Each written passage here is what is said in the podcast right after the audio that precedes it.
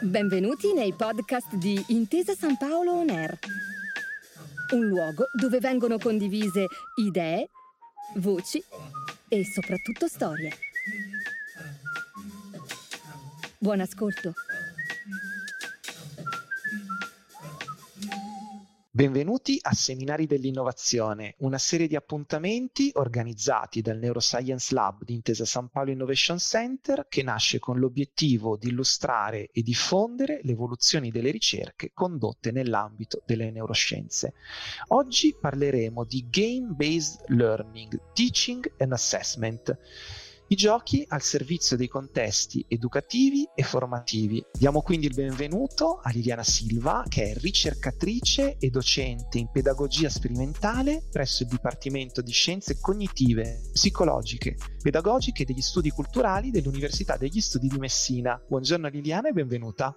Buongiorno a tutti. Liliana, una, una prima domanda per te. Eh, l'utilizzo del gioco come strumento educativo e formativo possiamo dire che ormai è un concetto consolidato. Ci aiuti comunque a capire meglio come possiamo collegare gioco e apprendimento? Per quanto riguarda eh, il gioco e l'apprendimento, innanzitutto dobbiamo ragionare su un approccio lifelong learning, quindi lungo tutto l'arco della vita e non solo dell'infanzia e della giovinezza, e poi un approccio di tipo life-wide learning, quindi in contesti di apprendimento formali, informali e non formali. Che cosa è importante? Importante innanzitutto quindi il coinvolgimento di tutti gli attori, non solo quindi di chi gioca, dei bambini, dei ragazzi o degli adulti, ma anche di chi insegna, di chi valuta. Proprio per questo abbiamo parlato di game-based learning, teaching and assessment. Dal punto di vista neuroscientifico abbiamo quattro pilastri fondamentalmente sui quali lavorare che sono il, l'attenzione, quindi la selezione anche delle informazioni più importanti de, da apprendere, il coinvolgimento attivo di chi apprende, quindi anche dettato tutto il tema della curiosità, il riscontro dell'errore come possibilità di assumere feedback da parte del gioco e da parte di, di, chi gioca con me e poi il consolidamento, quindi un'attività dal punto di vista eh, neurocognitivo anche molto profonda, quindi lavorando anche su processi non solo cooperativi ma anche proprio metacognitivi.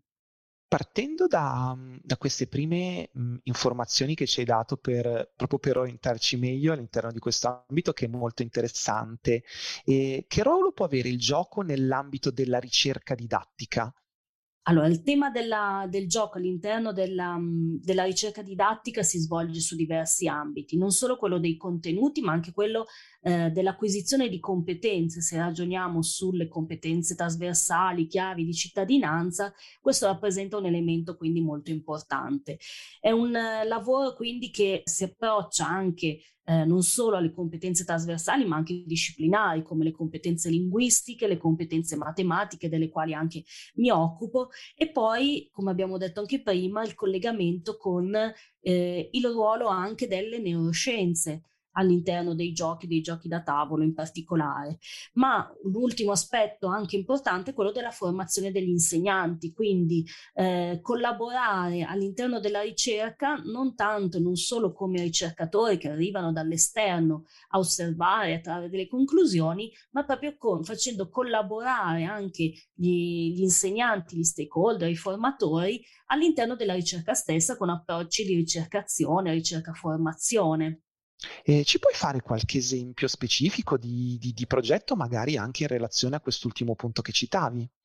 Certo, ehm, in particolare con il collega Andrea Maffia mh, mm, mi occupo dell'utilizzo dei giochi da tavola all'interno della didattica della matematica, quindi eh, lavoriamo appunto con un team di insegnanti di tutto il territorio italiano e eh, con questi andiamo a ehm, utilizzare il gioco proprio come strumento didattico che va eh, a mh, lavorare sulle competenze che comunque vengono indicate dal punto di vista ministeriale, ma in maniera mh, totalmente innovativa, quindi non tanto solo a sostituirci, ma integrare insomma la didattica della matematica con strumenti che ehm, che integrano in sostanza dal punto di vista, come dicevamo prima, della curiosità, del, dell'ottenere dei feedback, del consolidamento, attraverso l'utilizzo in questo caso di giochi che selezioniamo noi e che quindi ehm, andiamo prima a giocare, prima a sce- e poi a scegliere e poi a proporre agli insegnanti, quali li portano in classe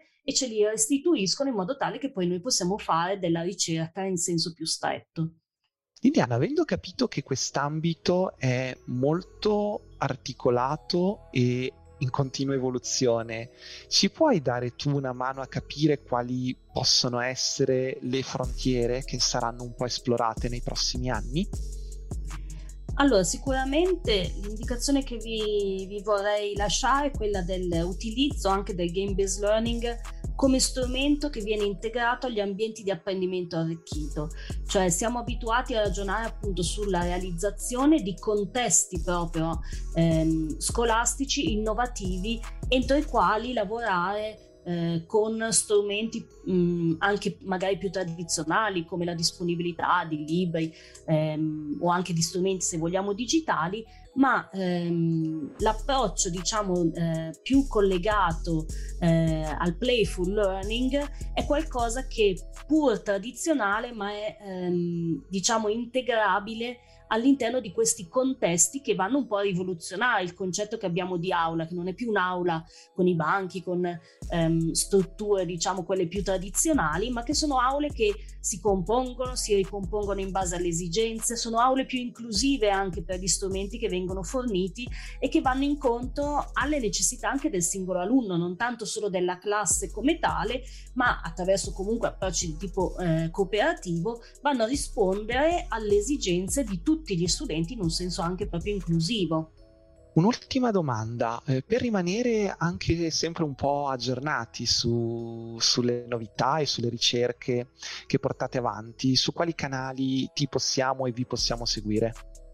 I canali che noi utilizziamo, mi riferisco alla ricerca in particolare sulla eh, didattica della matematica con l'utilizzo dei giochi da tavolo, è il sito eh, Numeri e Pedine, www.numeriepedine.it, ma ci trovate anche su Instagram e su Facebook. A me non rimane che ringraziare Liliana Silva per essere stata con noi. Grazie a voi.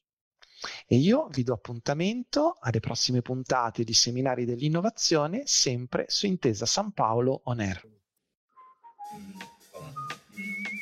Grazie per aver ascoltato i podcast di Intesa San Paolo On Air. Al prossimo episodio.